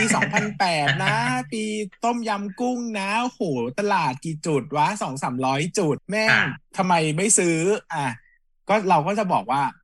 ลองมาเจอเองก่อน มาเจอ circuit breaker สักสองซ้อนสองวันติดก่อน แล้วมันจะเข้าใจว่าไอ้ความโลภความกลัวที่เขาพูดกันในหนังสือทุกเล่มมันคืออะไรคือหนังสือมันทำให้คุณไม่ได้ดังนั้น เล่มนี้มันจะผลักคุณไปสู่ตลาด แล้วก็มันก็จะพาคุณไป explore ในเล่มที่เหลือคือผมก็จะบอกว่าผมก็จะเขียนหนังสือที่ผมคิดว่าผม specialize มันได้บางอย่างผมอาจจะไม่เขียนเช่นจิตวิทยาการลงทุนอย่างเงี้ยผมคิดว่าผมเขียนยังไง ผมก็ไม่สามารถเขียนได้ดีกว่า thinking fast and slow อย่างเงี้ยใช่ป่ะหรือว่าหนังสือจิตวิทยาการลงทุนที่มันก็มีอยู่แล้วซึ่งผมรู้สึกว่าเออมันเราไม่สามารถทำได้ดีกว่านี้ เราก็อาจจะไม่ทำแต่เล่มที่ทำแน่ๆนะก็คืองบการเงินงบการเงิน ประเมินมูลค่า แล้วก็การวิเคราะห์การเติบโตสามเล่มนี้ผมคิดว่าเออผมจะไปช่วยไลฟ์มันได้คือผมสามารถเล่าในมุมมองที่มีประโยชน์และยังไม่มีคนเล่าได้อะไรอย่างนี้อะเล่าเล่าเล่าเกรดนิดนึงว่าเออมีวันหนึ่งนะ เราคุยกับมังกร มังกรมันก็อ่านจนจบเว้ยแล้วก็ถามมันว่า มันต้องอ่านจนจบเออเออมันเป็นมันบันที่การมันต้องอ่านจนจบเออถามว่าเออ เมื่อแบบเออเธอให้หนังสือคะแนนหนังสือเล่มนี้เท่าไหร่อะไรอย่างเงี้ย เออ มันตอบว่าเก้านี่คือแบบเฮ้ย นี่นี่นี่คิดได้ใจดาว่าเฮ้ยเราต้องมาคุยกันนะว่าไอ้เก้าเนี่ยเราจะทำยังไงให้มันเป็นสิบเพราะว่าถ้าบรรณาธิการยังให้เก้าอะเราว่าไม่โอเคหมายถึงว่า คนอ่านคนแรกอะถ้ายังไม่ได้ให้เต็มอะหนังสือมันจะออกไปได้ยังไง มันต้องแก้ให้ได้เป็นสิบสี่อย่างน้อยเพราะว่าเดี๋ยวพอมันไปถึงคนอ่านอะคะแนนมันต้องลดลงเรื่อยๆอยู่แล้ว เพราะว่าเคมีจริตมันอาจจะไม่เข้ากันแต่วันเนี้ย ไอ้ความเป็นบรรณาธิการกับนักเขียนสองคนมันต้องเต็มสิบสิไม่งั้นมันจะปล่อยไปได้ยังไงคำตอบที่เธอให้ฉันคือผมบอกเลยว่ามันไม่มีหนังสือเล่มไหนดีที่สุดครับพี่ เออ มันบอกว่า มันไม่เคยให้หนังสือเล่มไหนเต็มสิบเลวปะนี่คือแบบ คือคืนนั้นตอนที่มันตอบอะไปนอนคิดเลยนะว่าเฮ้ย มันไม่ดีตรงไหนวะหรือเราจะต้องเพิ่มตรงโน้นตรงนี้นะ จะต้องทำยังไงนะ วันรุ่งขึ้นจะมาเฉลยว่าพี่ผมไม่เคยให้ใครเต็มสิบเลยกูแบบ เสียเวลาชีวิตกูมากไม่ไม่ไม่ผมผมมีเหตุผลนิดหน่อยคือตอนไอตอนนั้นที่บอกให้พี่ก้าวเนี่ยคืออ่านไปครึ่งเล่มอะแต่พออ่านจนจบเล่มก็อ่าโอเคพี่ก็สิบคือเป็นก็คือไอ้ครึ่งแรกของเนื้อหา มันจะเป็นแบบโอเคหุ้นคืออะไร วิเคราะห์อะไรบ้างหนึ่งสองสามสี่ใช่ไหมครับแต่พอไอ้ช่วงท้ายเล่มเนี่ย มันเริ่มเป็นเชิงลึกมากขึ้นแล้วก็เชิงเนื้อหาแบบ แหวกๆหน่อยที่ว่าเราอาจจะไม่ได้เจอกับหนังสือหุ้นบางเล่มอะ เช่นแบบ คุณจะลงทุนหุ้น IPO ยังไง เริ่มลงทุนต่างประเทศยังไง ลงทุนต่างประเทศดีไหม แล้วก็ไอ้บทช่วงท้ายที่ว่ามีการสรุปขั้นตอนตั้งแต่ต้นจนจบอะ แล้วก็เรื่องของการแบบผลักดันให้คุณไปเล่นหุ้นให้ได้เนี่ย เพราะงั้นอะไอ้ช่วงบทท้ายผมเลย ให้เล่มเนี้ยคือเต็มสิบได้ แต่อันนี้ผมขอพูดในฐานะของคนที่เป็นคนขายหนังสือด้วยเนาะ คือโอเค ผมอาจจะบอกว่าหนังสือที่เบสได้เต็มสิบแต่สุดท้ายเนี่ย พอเวลาพอเวลาไปถึงมือคนอ่านจริงๆเนี่ย มันไม่ใช่ว่าหนังสือที่ได้เต็มสิบคือมันจะเหมาะกับทุกคนนะผมย้ำก่อน แต่ละคนมีจริตในการเรียนรู้ในการอ่านได้เหมือนกัน เพราะงั้นคือ โอเค คนส่วนใหญ่อาจจะชอบหนังสือที่เบส แต่ถ้าเกิดสมมติคุณอ่าน แล้วคุณรู้สึกไม่อิน หรือว่าบางประเด็นยังไม่เข้าใจหรือไม่ตอบโจทย์ ก็ไม่ใช่เรื่องแปลกคุณก็ต้องศึกษาต่อไปเรื่อยๆเพราะว่ามันไม่มีหนังสือเล่มไหนที่มันเกิดมาเพื่อทุกคนอยู่แล้วนึกออกไหม นี่แหละที่ผมอยากจะสื่อแล้วก็ศึกษาต่อเรื่อยๆ ใช่คือไม่ไม่มีมนุษย์คนไหนเกิดมาเพื่อจะเป็นแฟนกับทุกคนบนโลกอยู่แล้ว ไม่ว่าคุณจะเป็นกงยู เป็นติ๊กเจดหรือว่าเป็น หรือว่าเป็นแบบโรเบิร์ตดาวนี่จูเนียมันก็ไม่มีใครเหมาะกับทุกคนบนโลกเนอะเราก็บอกว่าสุดท้ายแล้วเราขอแค่เรากับบรรณาธิการขอเต็มสิบซึ่งเป็นสิบในวงเล็บด้วยว่าเป็น beginner ถึง intermediate นะ คือลงทุนมาศูนย์ถึง ไม่เกินประมาณผมให้เต็มที่คือไม่เกินห้าปี ไม่เกินสามปีถึงห้าปีผมคิดว่าช่วงเนี้ย คุณยังจะเก็บเกี่ยวอะไรได้จากหนังสือเล่มนี้ บางอย่างที่เขียนในเล่มเนี้ยก็เป็นความที่มือใหม่อ่านอ่านอ่าน แล้วอาจจะไม่รู้สึกว่าเรื่องเนี้ย เป็นเรื่องที่ไม่ค่อยมีใครพูดถึง แต่ เล่มเนี้ย ผมมีสรุปให้คร่าวๆ เช่น PE แต่ละกลุ่มอุตสาหกรรมที่ผมคิดมันควรจะเป็นเท่าไหร่ หรือ lead indicator ในแต่ละอุตสาหกรรมควรจะดูอะไรหรือซึ่งเรื่องพวกเนี้ยหรือว่า disruptive innovative ที่สำคัญแต่ละอุตสาหกรรมคืออะไรอะคือ มันก็ไม่ได้เป็นเรื่องที่ง่าย แล้วก็จะได้เจอในหนังสือมือใหม่นะ มันก็เป็นอินเทอร์มีเดียระดับหนึ่งแต่ผมรู้สึกว่าคุณรู้ไปตั้งแต่มือใหม่นั่นแหละ เพราะว่าคุณรู้วันนี้คุณอ่านคุณก็เข้าใจ คุณไม่จำเป็นต้องรอไปถึง 5 ปีแล้วค่อยไปอ่านก็ได้คือเรื่องไหนที่ผมคิดว่าวันนี้คุณอ่านแล้วคุณเข้าใจเลยคุณก็อ่าน แต่ไอ้เรื่องทฤษฎีตลาดมีประสิทธิภาพ การคิด CAPM การคิด beta อะไรพวกนี้มันไม่ได้จำเป็นต่อการลงทุนอะแล้วก็ข้ามไปอะไรเงี้ยนะครับซึ่งสำหรับคนที่เป็นนักลงทุนที่เก่งมีความสามารถลงทุนมาเยอะแล้ว เก่งกว่าผมอะไรเงี้ยอยู่ตลาดมาห้าปีสิบปีเนี่ยเล่มนี้ก็อาจจะสำหรับคุณอาจจะได้สักห้าเต็มสิบเท่านั้นด้วยซ้ำอะไรอย่างเงี้ยคุณอาจจะชอบอะอะครับมังกรแต่แต่อันนี้ผมเสริมเพิ่มเติมคือ โอเค ถ้าโอเคพี่เบสอาจจะบอกว่าเป็นหนังสือสำหรับมือใหม่หนึ่งขั้นมือกลางใช่ไหมแต่ถ้าถามผมเนี่ย คนที่ต่อให้เราเก่งหรือว่าลงทุนมานานแล้วก็ตามคืออ่านอ่านเล่มนี้มันก็ยังได้ประโยชน์อยู่ดีคือพี่เบสอาจจะบอกใช่ไหมครับว่าเล่มนี้เนื้อหาไม่ได้ลึกนะ ซึ่งมันก็ไม่ไม่ได้ลึกจริง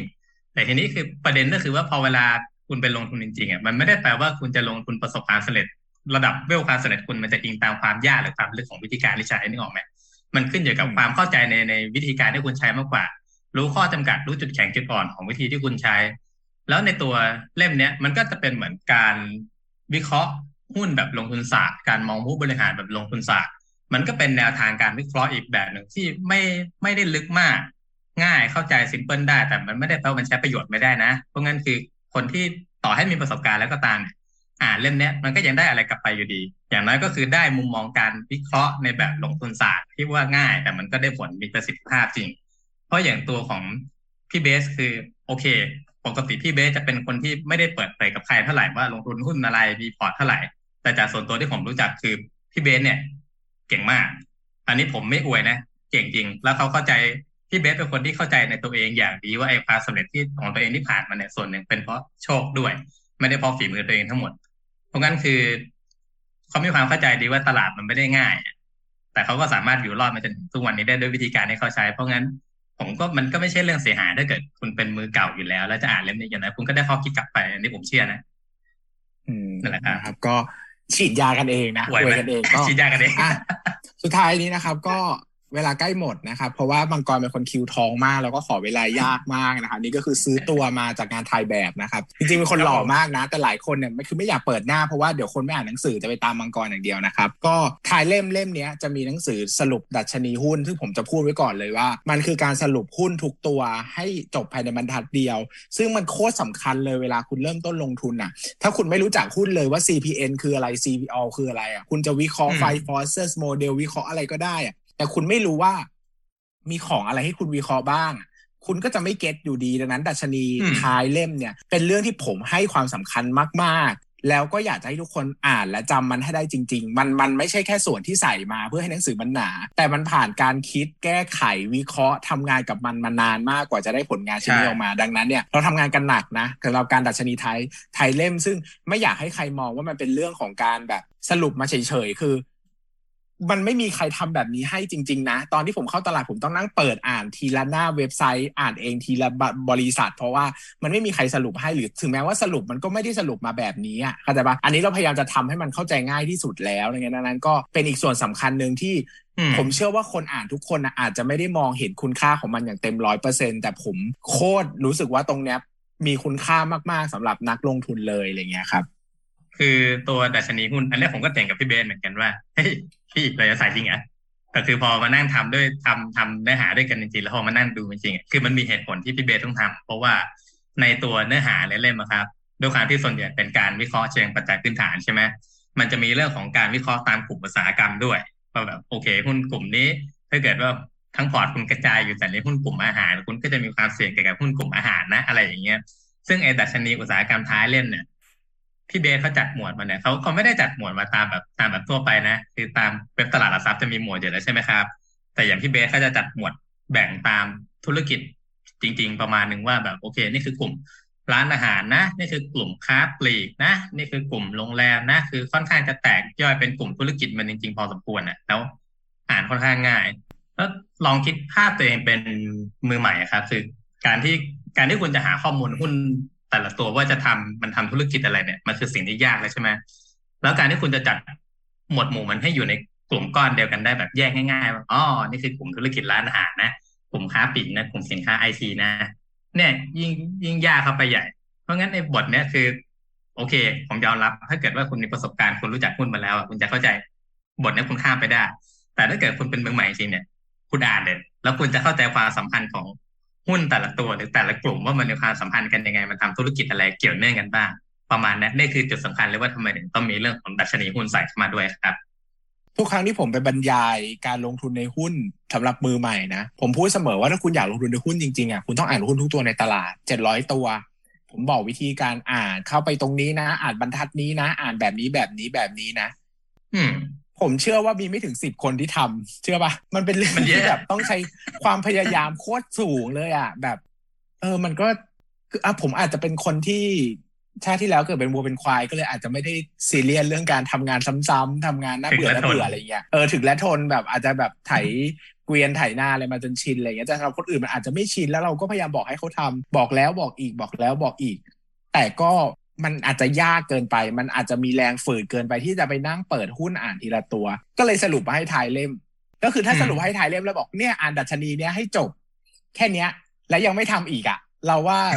มันก็คงช่วยอะไรมากกว่าดีไม่ได้แล้ว คือก่อนหน้านี้มันต้องบอกว่าคุณต้องไปเข้าหน้าเว็บตรงนี้นะ กดบรรทัดตรงนี้นะ อ่านตรงนี้นะ แล้วบางบางบริษัทอะ มันก็เขียนสรุปข้อมูลสารสนเทศไว้ว่า เป็นบริษัทที่ถือหุ้นในบริษัทอื่น เออแค่นี้แล้วมือใหม่จะไปเก็ตอะไรเข้าใจบ้างหรือบางบริษัทก็บอกว่าเป็นทำธุรกิจอาหารอาหารอะไรยี่ห้ออะไรก็ไม่บอกคือบางบางบริษัทเขาก็บอกดีบอกละเอียด บางบริษัทก็ไม่บอกดังนั้นเนี่ยเราก็ต้องไปย่อยอันไหนที่มันมาแค่นี้เราก็ต้องไปแก้ให้มันใกล้เคียงกันให้มันทำงานได้เนอะดังนั้นเนี่ยก็คือเราบอกว่าเราพยายามบอกทุกคนว่าต้องอ่านนะ บริษัทเนี้ยไอ้ไอ้ไอ้การอ่านดัชการอ่านสรุปหุ้นแบบนี้มันต้องทำนะ มันถึงจะลงทุนได้ แต่ก็ มันยากเราเข้าใจ เราก็เลยบอกเฮ้ยดังนั้นถ้าวันหนึ่งเราต้องทำแล้วอะเราก็คิดมากเลยนะว่า จะทำเพิ่มดีไหมคนจะเก็ตไหมอะไรอย่างเงี้ยจะทำแล้วมันจะคุ้มไหมมันจะยังไง แต่ก็สุดท้ายก็ตัดสินใจทำว่าสำหรับเราถ้ามันไม่มีตรงเนี้ย มันจะไม่เป็นสิบเต็มสิบสำหรับเราอะมันจะเป็นแค่เก้าเต็มสิบแล้วบอกว่าคุณต้องไปอ่านเองนะแล้วเขาจะอ่านหรอวะเขาจะทำมันจริงๆหรอวะแต่ถ้ามันมีแต่ชนีอยู่ท้ายท้ายเล่มแล้วคุณแค่เปิดไปอ่านนะแล้วคุณไม่ทำอะ มันก็ แล้วแต่ละกันหมายถึงว่า เออ สุดท้ายแล้วว่าเรารู้สึกว่าคนเราทุกคนอะ มันมีความ มันมีเขาเขาเรียกเรามนุษย์ส่วนใหญ่จังจะมีนิสัย end achievement คือชอบทำงานให้เสร็จ เช่นปกติถ้าเราสั่งข้าวมาเรามักจะกินหมดจานโดยธรรมชาติ แต่ละคนจะเป็นมากเป็นน้อยไม่เหมือนกันนะ เราเป็นคน end achievement มาก ๆ อย่างวันนี้เริ่มประชุม ก็เริ่ม เริ่มเลทมาห้านาที เพราะว่างานชิ้นหนึ่งมันไม่เสร็จ ซึ่งจริงๆอะจะทิ้งไว้ก็ได้แล้วค่อยมาทำต่อแต่เรารู้สึกมันตะขิดตะขวงใจมาก ก็ยอมขอเลทหรือว่าอาหารอย่างเงี้ย เราอะ เป็นคนที่เลิกกินบุฟเฟ่มาเดือนหนึ่งอะน้ำหนักลดมาหลายกิโลมาก เพราะว่าการกินบุฟเฟ่มันคือการจะ achievement ก็ต่อเมื่อหมดเวลาถูกปะแต่การสั่งอาหารมาเป็นจานอะมัน achievement เสร็จก็เมื่อกินจานนั้นเสร็จเราบอกว่า เฮ้ย คนเราทุกคนมีนิสัยแบบนี้อยู่ ดังนั้นการใส่ดัชนีหุ้นลงไปในเล่มเนี่ย มันคือการทำให้คุณต้องทำ achievement นี้ให้เสร็จ คือคุณต้องอ่าน ถ้าคุณไม่อ่านคือคุณอ่านเล่มนี้ไม่จบนะ ซึ่งเราจะบอกมังกรว่ามันจะมีบทที่ประมาณสิบห้าหรือสิบหกที่มันจะมีสรุปเซตห้าสิบอยู่ในบทอีกแล้วมันเหมือนกัน เราบอกว่าตรงเนี้ยไม่ต้องตัด อันนี้คือความตั้งใจว่า ถ้าคุณบางคนอาจจะไม่ไป achievement ต้องดัชนีท้ายเล่มแต่ไอ้บทที่มันอยู่ในเนื้อหาเนี่ย มันต้องอ่านคนทั่วไปมันจะทันใจข้ามไม่ได้หรอก มันจะต้องอ่านให้จบดังนั้นอะ ถึงแม้ว่าคุณจะไม่ไปถึงดัชนีไทยเล่มทุกคุณจริงๆอะขอเซตห้าสิบให้ครบก็ยังดีอะไรอย่างเงี้ย ซึ่งก็ปัญหาการคิดผ่านการคุยกันมาเยอะมากในแต่ละงานแต่ละขั้นตอนเนอะแล้วเราก็เราเชื่อ เราเชื่อใจมังกรมากเนอะแล้วก็ขอเสริมพูดตรงนี้อีกนิดนึงว่าเราเล่าเรื่องอื่นนะ เพราะว่าไหนๆก็คุยแล้วนะมังกรกูขอเวลามึงเพิ่มแล้วกันนะเพราะว่ากูอยากพูดกูรู้สึกว่ากูอยากพูดเรื่องนี้มาก กูไม่รู้จะคุยกับใครอะ อะเออ เราบอกว่าเล่มเนี้ย เราทำปกเยอะมากนะ อันนี้ขอเมาส์นอกเรื่อง ตอนแรกเราจ้างบริษัทหนึ่งทำปก เขาน่ารักมาก เขาทำมาประมาณ ให้เราเลือกก่อนประมาณสิบลาย ไม่มีลายไหนที่เราชอบเลย ไม่มีแบบไม่มีความใกล้เคียงที่ชอบเลยนะ ไม่มีเลย ซึ่งเราไม่รู้จะตอบเขายังไงวะ เพราะว่าผลแหละเออหมายถึงว่าเอ้ยแต่อันเนี้ยคือมันเป็นเรื่องของความชอบไงคือเราไม่ได้บอกอ่าเขาได้ผิก่อดนได้ก่อนแต่เราบอกว่าใช่เขาก็ไปตีความมามีหมี มีกระทิง มีกราฟ มีเงินมีอะไรตามสไตล์ร้านหนังสือหุ้นน่ะนะแต่เราบเหอมือนกสว่ามุนอืมมันไม่มันไม่ได้เลยว่ะไม่ทำงานกับเราเลยอะแล้วเขาก็ไม่เป็นไรเขาขอสู้ใหม่ทำให้อีกสิบลาย ลายที่ชอบที่สุดสำหรับเรามันคือหกเต็มสิบอะ ก็คืออืมอะมันก็ มันก็หลายรอบแล้วอะก็เกรงใจเขาอะก็โอเคไม่เป็นไรก็สุดท้ายก็เอาเอาอันนี้มา แล้วก็ไปติดต่อนักวาดรูปที่เป็นนักวาดหนังสือนอนฟิกชันกลุ่มพวกสารคดีอะไรพวกเนี้ย ที่เขาวาดให้หนังแบบไอ้แบบ Gypsy Publishing Illumination Publishing อะไรเงี้ยที่เป็นงานสารคดีประวัติศาสตร์อะไรเงี้ยเขาก็ไม่รับ เขาบอกว่ามันยากเกินไปเขาตีความการเงิน เขาไม่รู้จะวาดอะไรเราก็แบบชิบหายแล้วกูทำไงดีวะอะไรอย่างเงี้ยโชคดีมากไปไปโพสต์ในกลุ่มที่เป็น เอ่อโพสต์ในกลุ่มที่เป็นนักวาดรูปแล้วก็มีคนหนึ่งเขารู้จักลงทุนศาสตร์เนาะก็ให้เกียรติเขานะครับ ชื่อว่าทองปลายสตูดิโอเขาก็เดี๋ยวจะมีเครดิตในเล่มแต่เขาก็ทำมาแล้วก็เราคุยกันเยอะมาก คนที่ทำงานแล้วเขาก็น่ารักมากคือเขาพยายามจะหาให้เจอว่าเราชอบอะไรเนาะซึ่งอืมแมตช์แรกเขาก็ออกแบบมาให้เราสิบปก ก็ไม่ชอบเลยอยู่ดี แต่ไอ้สิบปกนั้นอะมันมีปกที่หลุดโลกไปเลย เช่นทำเป็นลายขนมหวานอย่างเงี้ย ว่าเอ้ยมันเข้าใจง่ายนะ อะไรอย่างเงี้ย มันก็เลยกลายเป็นว่า เออว่ะ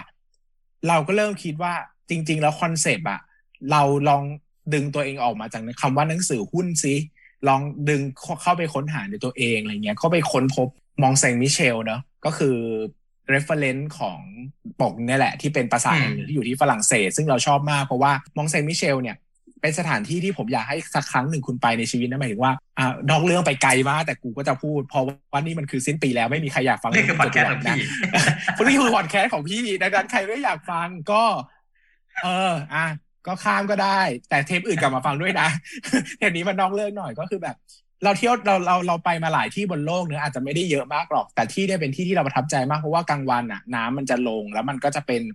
เป็นเป็นดินอะ มันก็จะเป็นภูเขาดินใช่ป่ะแต่กลางคืนน้ำมันจะอ่าขึ้นแล้วมันสภาพมันจะเหมือนเกาะ ซึ่งเราบอกว่าเนี่ยมันคือโหมดมันคือคูเมือง มันคือความสามารถในการแข่งขันที่ยั่งยืนอะไรอย่างเงี้ยเออเราก็บอกว่าอืมเฮ้ยได้ แล้วก็ตัวปราสาทข้างในมันคือการสร้างอาณาจักรการลงทุนของตัวเอง ซึ่งเราก็จะมีแตะเรื่องนี้อยู่นิดหน่อยในเล่มอะไรอย่างเงี้ยนะซึ่งอืมก็ทำงานกันจนได้ปกนี้มาเนี่ยโอ้โหมันผ่านการเลือกปกมา 20-30 ปกเนอะซึ่งออกมาเนี่ยก็คุยกับทีมเรามีทีมบรรณาธิการที่เป็นบรรณาธิการนิยายวรรณกรรมด้วยเขาก็บอกว่าทุกคนชอบปกนี้มาก แต่ทุกคนพูดเหมือนกันว่าไม่รู้ว่าจะขายได้ไหมนะ กลัวคนเห็นแล้ว แล้วไม่คิดว่ามันเป็นหนังสือหุ้นตอนแรกใช่คนออกแบบก็ อะเราใส่กราฟไปนิดนึงดีไหมใส่คนไปนิดนึงดีไหมทำพยายามอะไรสักอย่างให้มันดูมีความเป็นหุ้นอยู่อะไรอย่างเงี้ยอืมสุดท้ายก็ทนไม่ไหวก็ไม่ได้อะมันขาดอินเนตัอดร์ออกมาไม่กหมดเลย ตัดหมดเลย ตัดทิ้งไม่เหลืออะไรเลยเหลือเท่าที่เห็นอะจนแบบว่าเออแบบอะสุดท้ายแล้วชอบแบบนี้ขายไม่ได้ก็ขายไม่ได้แล้วกันอะไรอย่างเงี้ยเนาะก็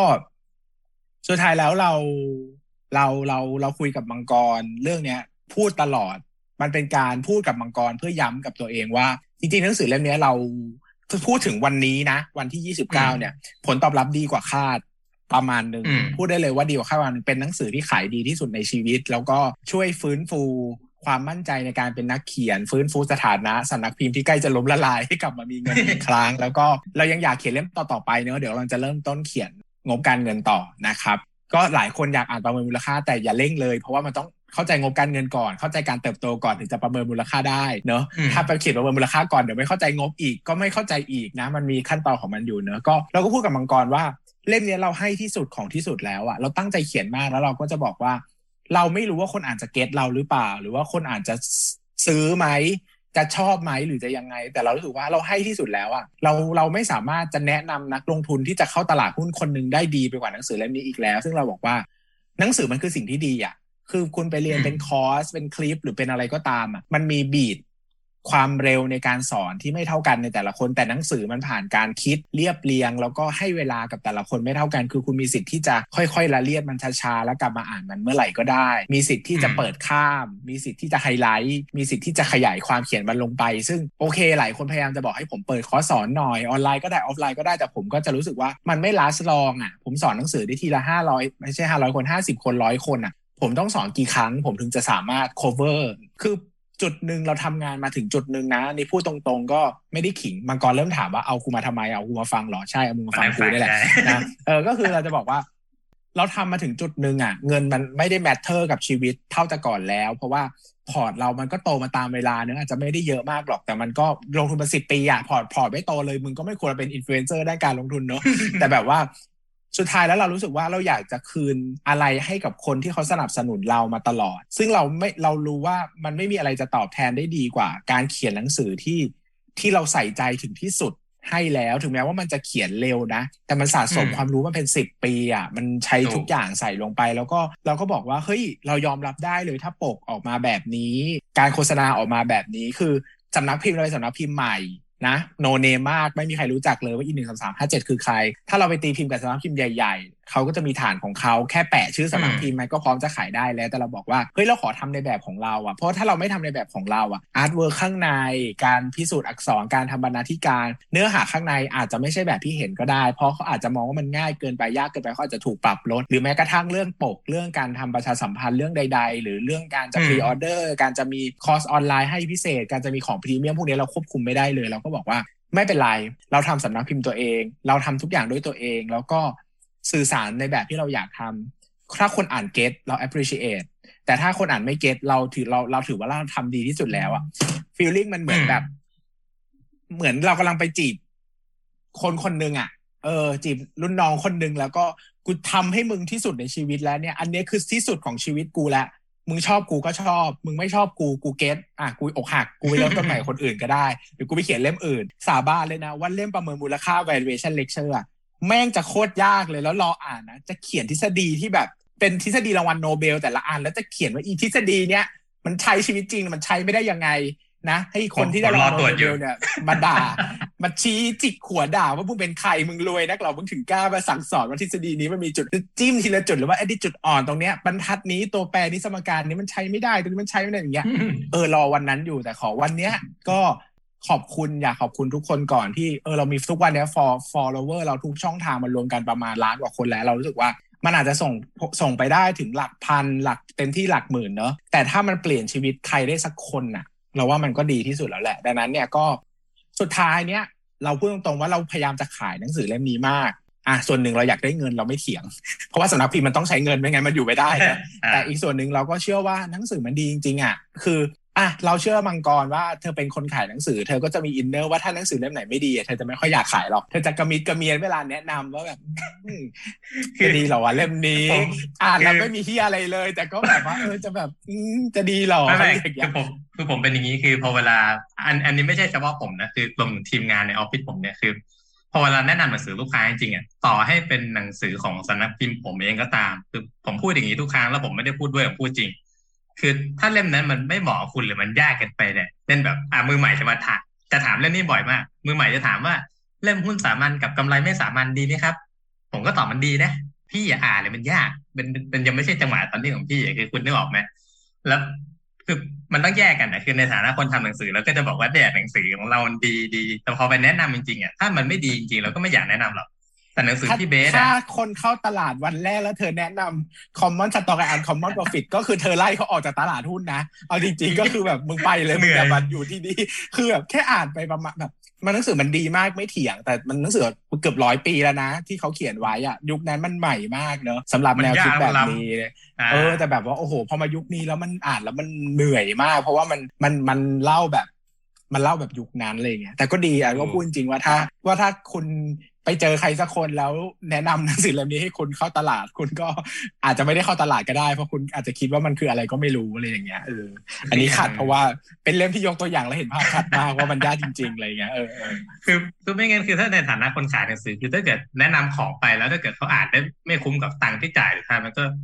มันก็เสียดายตังค์เราไม่อยากให้คนเสียดายตังค์ฟรีอยู่แล้ว แต่คืออย่างหนังสือพี่เบสอย่างเงี้ยเล่ม Stock Lecture เนี่ยหรือกระทั่ง Money Lecture ก็ตามเนี่ย Money Lecture ผมก็อ่าน พอเวลาใครถามคนก่อนจะเริ่มเล่นหุ้นจริงๆ ผมก็แนะนำ Money Lecture เพราะเขาอธิบายง่าย เข้าใจง่าย แล้วประสบการณ์ของตัวลงทุนศาสตร์เองคือ โอเค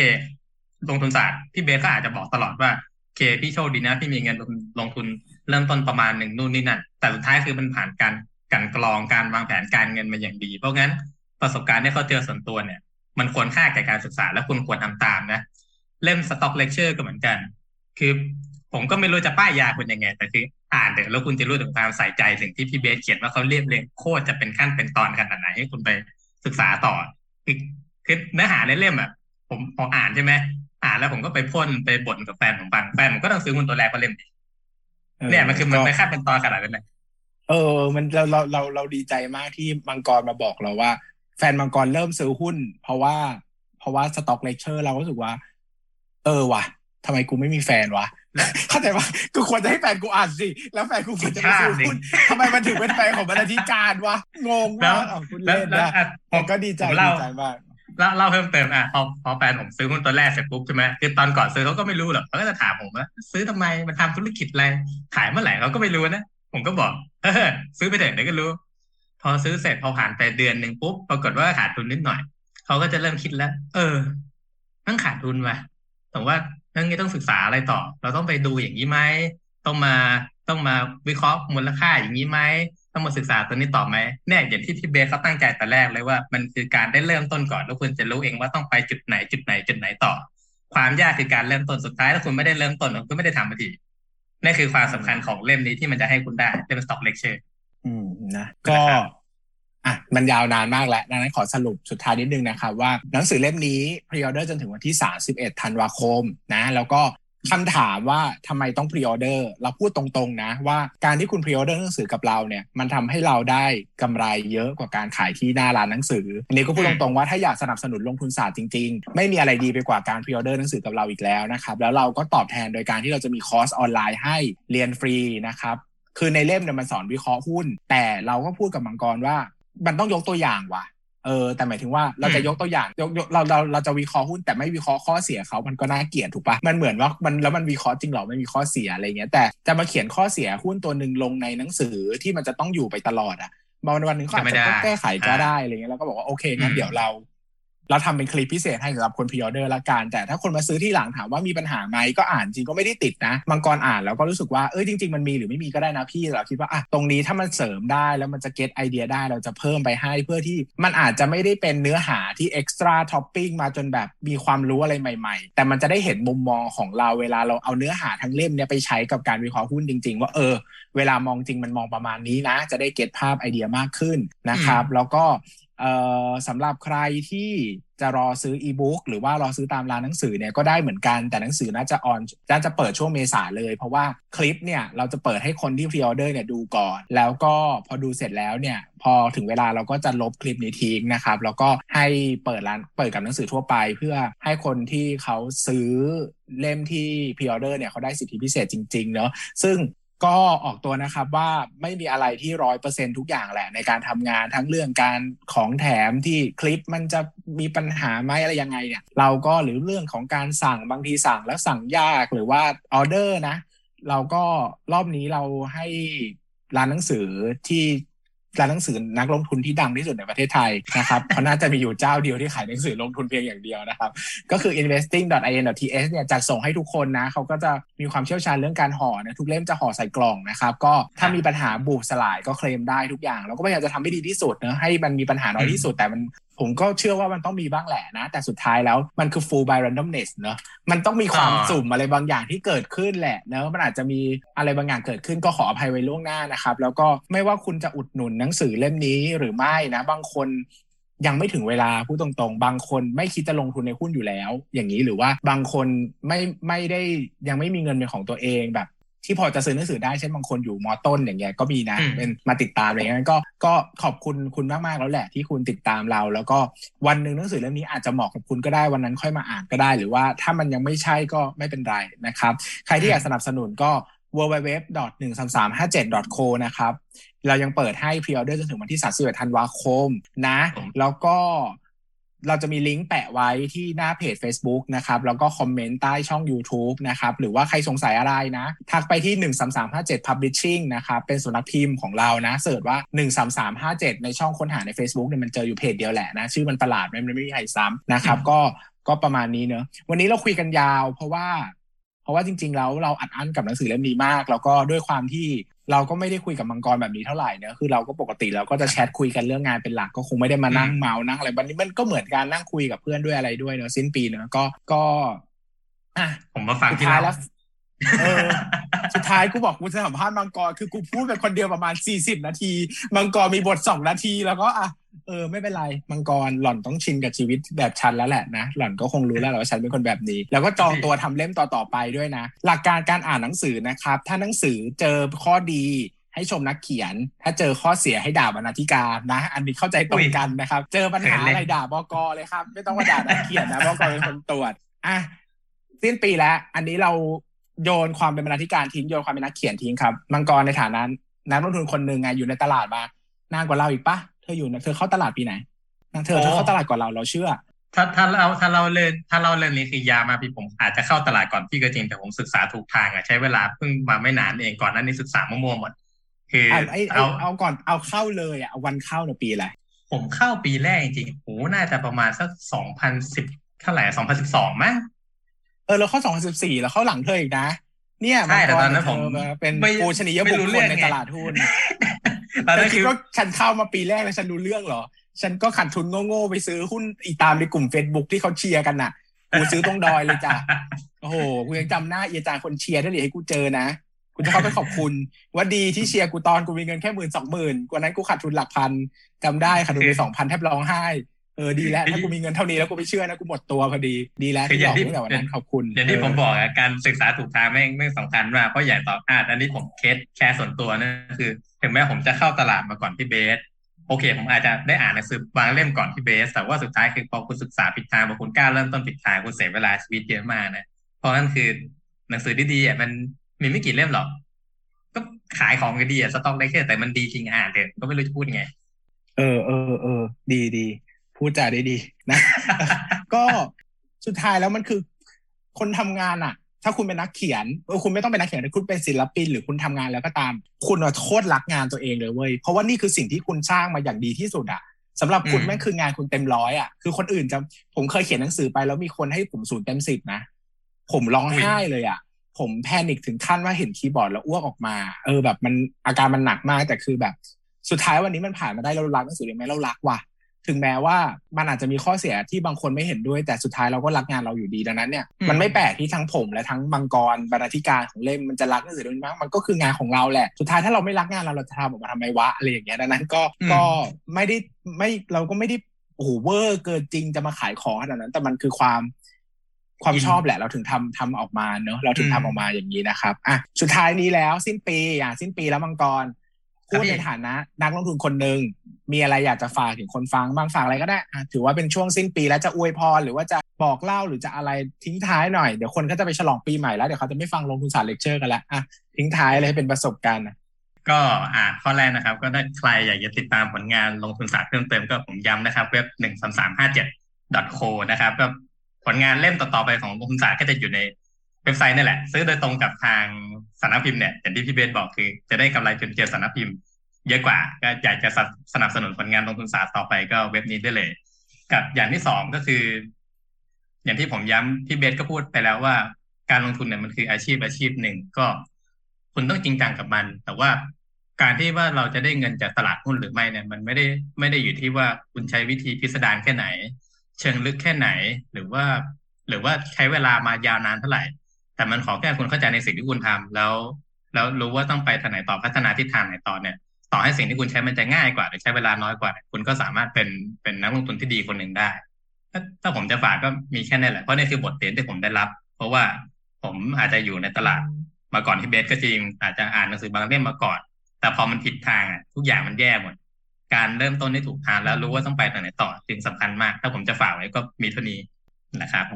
ก็สำหรับเราเราอยากฝากว่า หนังสือเล่มนี้จะมีที่ท่านหนังสือสามลาย มีลายหนึ่งเป็นลายที่เราชอบมาก แล้วเราก็เขียนไว้เป็นคำพูดของเราเองเนอะเราเราเราเป็นคำคมด้วยเราอ่าอ่ามันไม่อยากใช้คำเป็นคำคม เพราะว่ามันไม่ค่อยคมเท่าไหร่เออแต่เราจะพูดว่าตลาดหุ้นน่ะจะเปลี่ยนชีวิตเราได้ ก็ต่อเมื่อเราเราเชื่อว่าตลาดหุ้นจะเปลี่ยนชีวิตเราได้เนอะผมเป็นนักลงทุนที่เข้าตลาดช้านะ ถ้าเทียบกับนักลงทุนรายใหญ่ หรือว่านักลงทุนเก่งๆนักลงทุนที่มีชื่อเสียงหลายๆคนเนี่ยผมเข้าตลาดปี1014 วันที่เข้าตลาดอะตลาด1,600จุดนะ1,600จุดนะ2014ถ้าเทียบกับวันนี้เนี่ย ก็คือเกือบเท่าเดิมเลยนะ คือดัชนีไม่ได้ไปไหนเลยตลาดหุ้นไทยนะ ยังใกล้เคียงเดิมนะคือวันนั้นนะวันนั้นนะผมจำได้ผมเข้าตลาดหุ้นแค่ไม่แค่ไม่กี่เดือนแรกมั้ง ดรนิเวศก็เขียนบทความลงกรุงเทพธุรกิจ ชื่อบทความว่า หรือจะสิ้นยุคทองของ VI น้ำตากูแทบไหล กูเพิ่งเข้ามาแค่เดือนเดียวสิ้นยุคทองแล้วเหรอ แล้วกูจะไปหาหุ้นจากไหนวะ ใจเย็นดรดิเวศอยู่เป็นล้มโพล้มใส่ให้หนูก่อนอย่าพูดอย่างนี้หนูไม่มีทางออกให้ชีวิต แต่เราเชื่อว่ะวันนั้นเราบอกว่าเฮ้ย เราพูดว่าเฮ้ยตลาดพันหกมีหุ้นเด้งเหรอวะ คือเราย้อนกลับไปดูตลาดสองพันโอ้โหหุ้นมันถูกชิบหายเลยอะ CPO สามสี่บาทอย่างเงี้ย ทำไมกูไม่เกิดยุคนั้นวะเราก็รู้ว่ากูเกิดยุคนั้นกูก็ไม่ซื้อหรอกกูไม่กล้าซื้อนะแต่หมายถึงว่าเพราะตอนนั้นเราก็แบบเฮ้ยตั้งคำถามกับชีวิตว่าเราจะไหมวะเราจะได้ไหมเราจะหาหุ้นเด้งได้ไหม เราจะได้ผลตอบแทนกับมันจริงหรอ นี่ตลาดมันพันหกร้อยจุดหรือเราหยุดไปก่อนดีวะเรารอตลาดมันลงมาอีกหน่อยได้ไหมค่อยซื้อ เราจะทำยังไงผมจับจดกับความคิดนี้มากจนวันหนึ่งผมก็เกิดวิธีปัญญาว่า ไม่ต้องมีมีเว้ยมีหุ้นเด้งมีเดี๋ยวกูหาให้ดู นี่พูดกับเองแล้วก็นั่งอ่านหุ้น นั่งอ่านหุ้น ทั้งวันทั้งคืนเลยช่วงประมาณเดือนแรกนะนั่งอ่านไอ้หุ้นเจ็ดร้อยตัวที่บอกให้ทุกคนอ่านผมก็อ่าน และผมอ่านประมาณสี่ห้ารอบด้วยนะ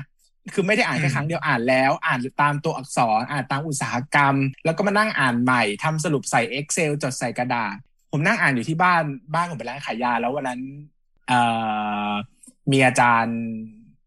ชื่อชื่อชื่ออาจารย์อะไรนะที่จัด มันนี่โหน่าเกลียดมากจำชื่อจำไม่ได้ติดอยู่ที่ปากอาจารย์ที่จัดมันมันนี่ทอคู่กับอาจารย์อาจารย์นิเวศอะอาจารย์ไพบูลเอออาจารย์ไพบูลโอ้ยอาจารย์ขอโทษผมไม่ได้เป็นวีไอผมไม่ได้ฟังเออเออจำได้แต่เราสกุลอาจารย์อาจารย์ไพบูลอะ เดินมาแบบมาซื้อยาที่บ้านแล้วก็มาเห็นเรานั่งกำลังนั่งสรุปหุ้นอยู่อะไรอย่างเงี้ย แล้วก็นั่งอ่านหุ้นทำอะไรอย่างนี้ได้แหละอาจารย์ไพบูลพูดว่า เฮ้ย เป็นนักลงทุนหรอ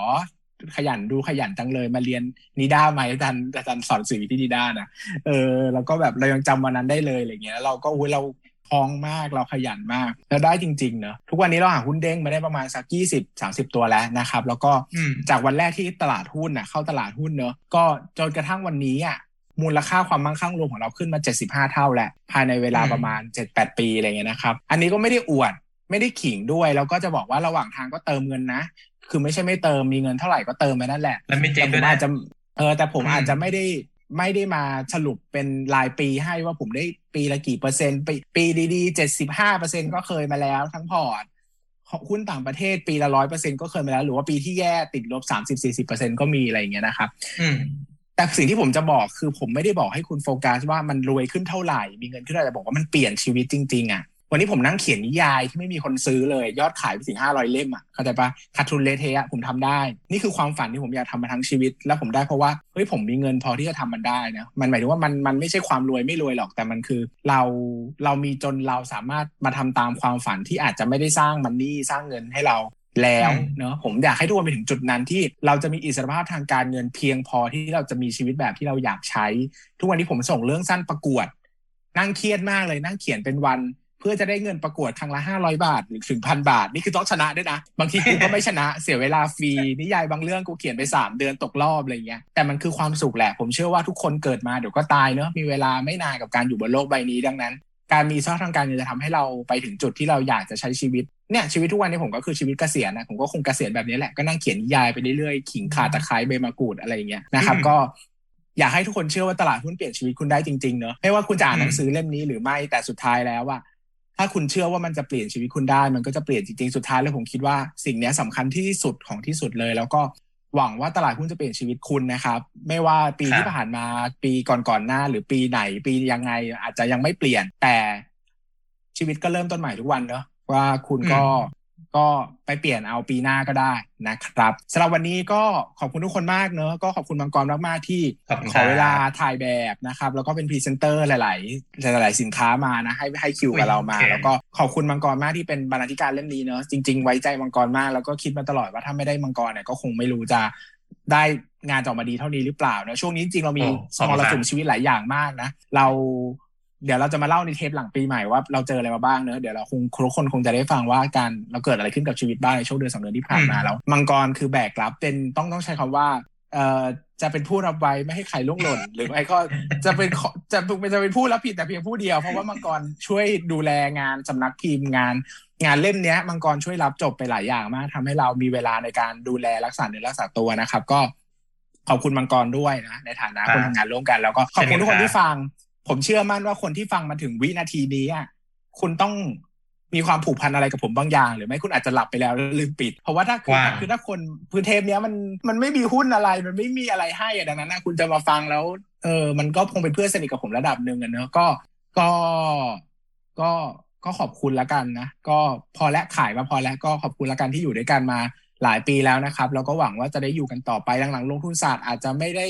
แมสมากอาจจะไม่ได้อะไรมาก เพราะว่าผมก็เหนื่อยกับชีวิตเหลือทนมากๆเหมือนกันกับหลายๆสิ่งหลายๆอย่าง แต่ก็ขอบคุณที่ยังอยู่ด้วยกันนะครับ แล้วก็ผ่านปี